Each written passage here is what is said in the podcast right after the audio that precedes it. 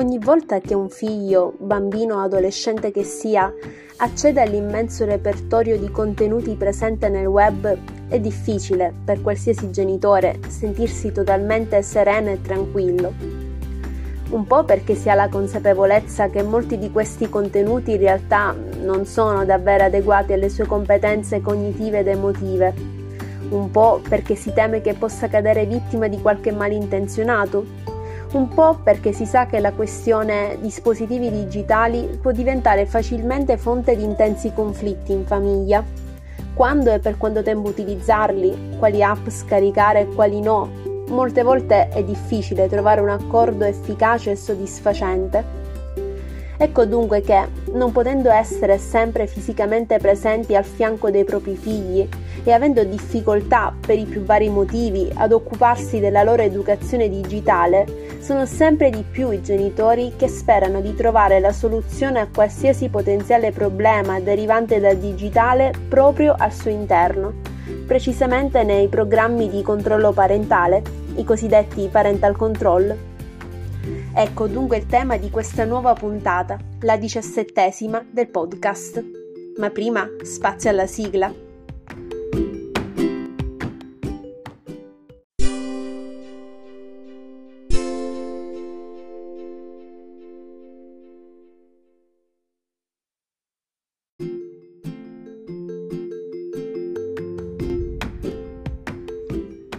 Benvenuto, caro genitore, all'interno di Genitori e Figli nel Digitale, il podcast che ti aiuta ad accompagnare tuo figlio nel digitale.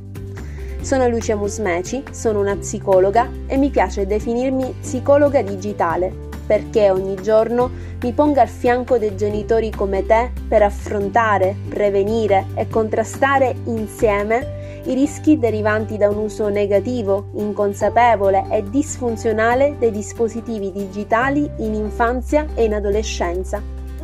Grazie a questo impegno quotidiano, oggi posso illustrarti caratteristiche, ma soprattutto vantaggi e svantaggi e possibili modalità di utilizzo dei Parental Control.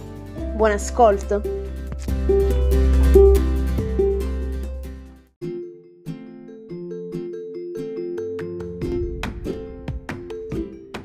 Partiamo dall'inizio. Cosa sono i Parental Control? I Parental Control sono programmi, software, applicazioni o servizi interni a social network o videogiochi che consentono di bloccare l'accesso a determinati siti, così come il download di certe applicazioni e videogiochi, ed anche l'interazione con utenti sconosciuti in chat. Il tutto con l'obiettivo di ridurre le possibilità che bambini e ragazzini vengano esposti o che si espongano essi stessi a situazioni e contenuti non adeguati alle loro attuali competenze cognitive ed emotive.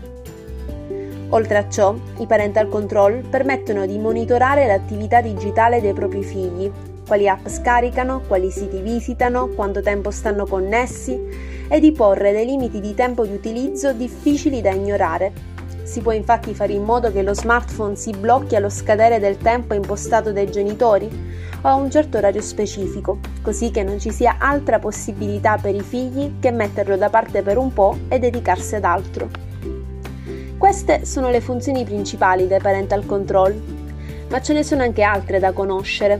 Si può ad esempio essere informati riguardo al livello di batteria dello smartphone del figlio, così come della sua posizione tramite la geolocalizzazione del suo smartphone. Si può avere libero accesso alla cronologia delle sue chiamate e al contenuto dei suoi messaggi e chat, oppure si può essere avvertiti solo nel caso in cui il Parental Control individui in tali comunicazioni qualche potenziale elemento di pericolosità per il benessere psicofisico del bambino o ragazzina in questione. Insomma, i Parental Control offrono davvero una grande varietà di possibilità di controllo per l'appunto in relazione alle attività digitali dei propri figli. E, considerato che molti di tali programmi o servizi sono gratuiti, la tentazione di utilizzarli a mo' di soluzione a qualsiasi problema, come dicevo nell'introduzione della puntata, può farsi sentire molto intensamente in molti genitori, che spesso si ritrovano in grande difficoltà già con tutti gli altri vari impegni della vita quotidiana, senza doverci pure mettere nel mezzo il monitoraggio delle attività digitali dei figli. È innegabile, infatti, che la questione digitale in minori rischia spesso di accrescere ulteriormente stress e frustrazione in madri e padri che già soffrono ampiamente a causa del sovraccarico di preoccupazione e responsabilità a cui sono sottoposti sia dentro che fuori la famiglia. Se tu che mi stai ascoltando sei una mamma o un papà, o se comunque conosci già da vicino almeno uno di loro, sai benissimo cosa intendo dire. Ma come in tanti altri casi della vita, non è tutto oro ciò che luccica. E sebbene luccichino parecchio, ai Parental Control ci si dovrebbe in realtà approcciare con estrema cautela e il loro utilizzo dovrebbe essere costantemente adattato flessibilmente alle competenze cognitive ed emotive dei figli per cui si sta progettando di utilizzarli. Cosa intendo dire? Innanzitutto che nonostante la tentazione sia comprensibilmente forte, i Parental Control non possono e non devono essere l'unico strumento a cui affidarsi per monitorare le attività digitali dei propri figli e o per educarli a un uso sano e positivo dei dispositivi digitali. A parte la possibilità che bambini, ma soprattutto adolescenti, riescano ad aggirare tali sistemi di controllo, c'è ad esempio il forte rischio, decisamente concreto, che si vadano a ricercare sui dispositivi digitali di amici o cugini i contenuti che sui propri dispositivi sono resi inaccessibili dal Parental Control.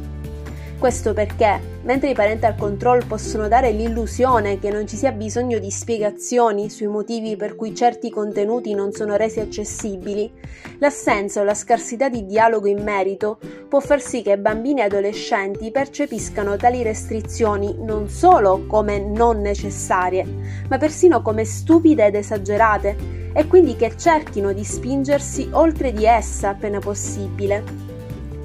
Il vero problema è che nel momento in cui riescono in tale intento, sapendo che la relativa trasgressione decisamente non sarebbe gradita ai genitori, scelgono solitamente di non rivolgersi ad essi in caso di necessità, provando a sbrigarsela da soli, oppure seppur spesso peggiorando la situazione iniziale. Anche l'utilizzo dei Parental Control, dunque, deve andare di pari passo con lo sviluppo del dialogo fra genitori e figli riguardo alle attività digitali, se si desidera che tali strumenti di controllo abbiano una reale efficacia e che non siano piuttosto dannosi. Come accennavo qualche momento fa, inoltre, è necessario anche adattare l'utilizzo dei Parental Control alle competenze cognitive ed emotive dei figli per cui si intende utilizzarli. Per semplificare, non si può di certo pensare, cioè, di applicare lo stesso livello e tipo di controllo a un bambino di 5 anni e a un ragazzino di 16. Il primo, infatti, ha bisogno di maggiore attenzione e confini da parte dei genitori, mentre il secondo ha bisogno di poter sperimentare maggiori spazi di autonomia per mettere alla prova le proprie competenze e consapevolezze digitali, seppur ovviamente senza essere abbandonato a se stesso.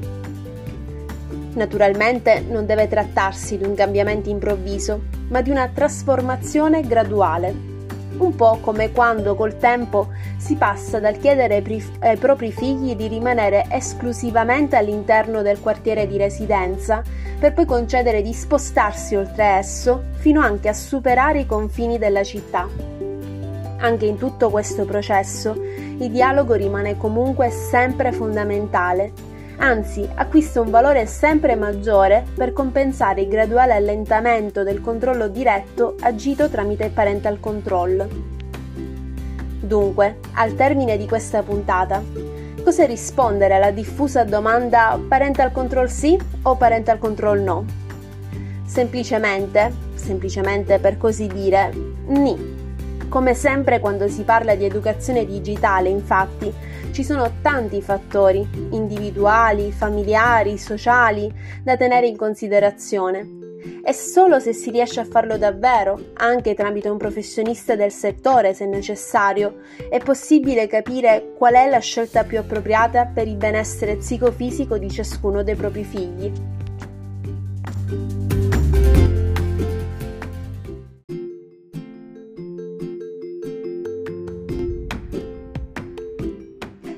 Se vuoi saperne di più sulla tematica affrontata in questa puntata e su molte altre, ti consiglio di raggiungermi presto su Facebook e Instagram, dove approfondisco tutto meglio giorno dopo giorno. Ricorda però di cliccare su Segui anche qui, sulla piattaforma che stai utilizzando per ascoltare questo podcast, in modo da non perderti le puntate successive a questa di oggi. A presto!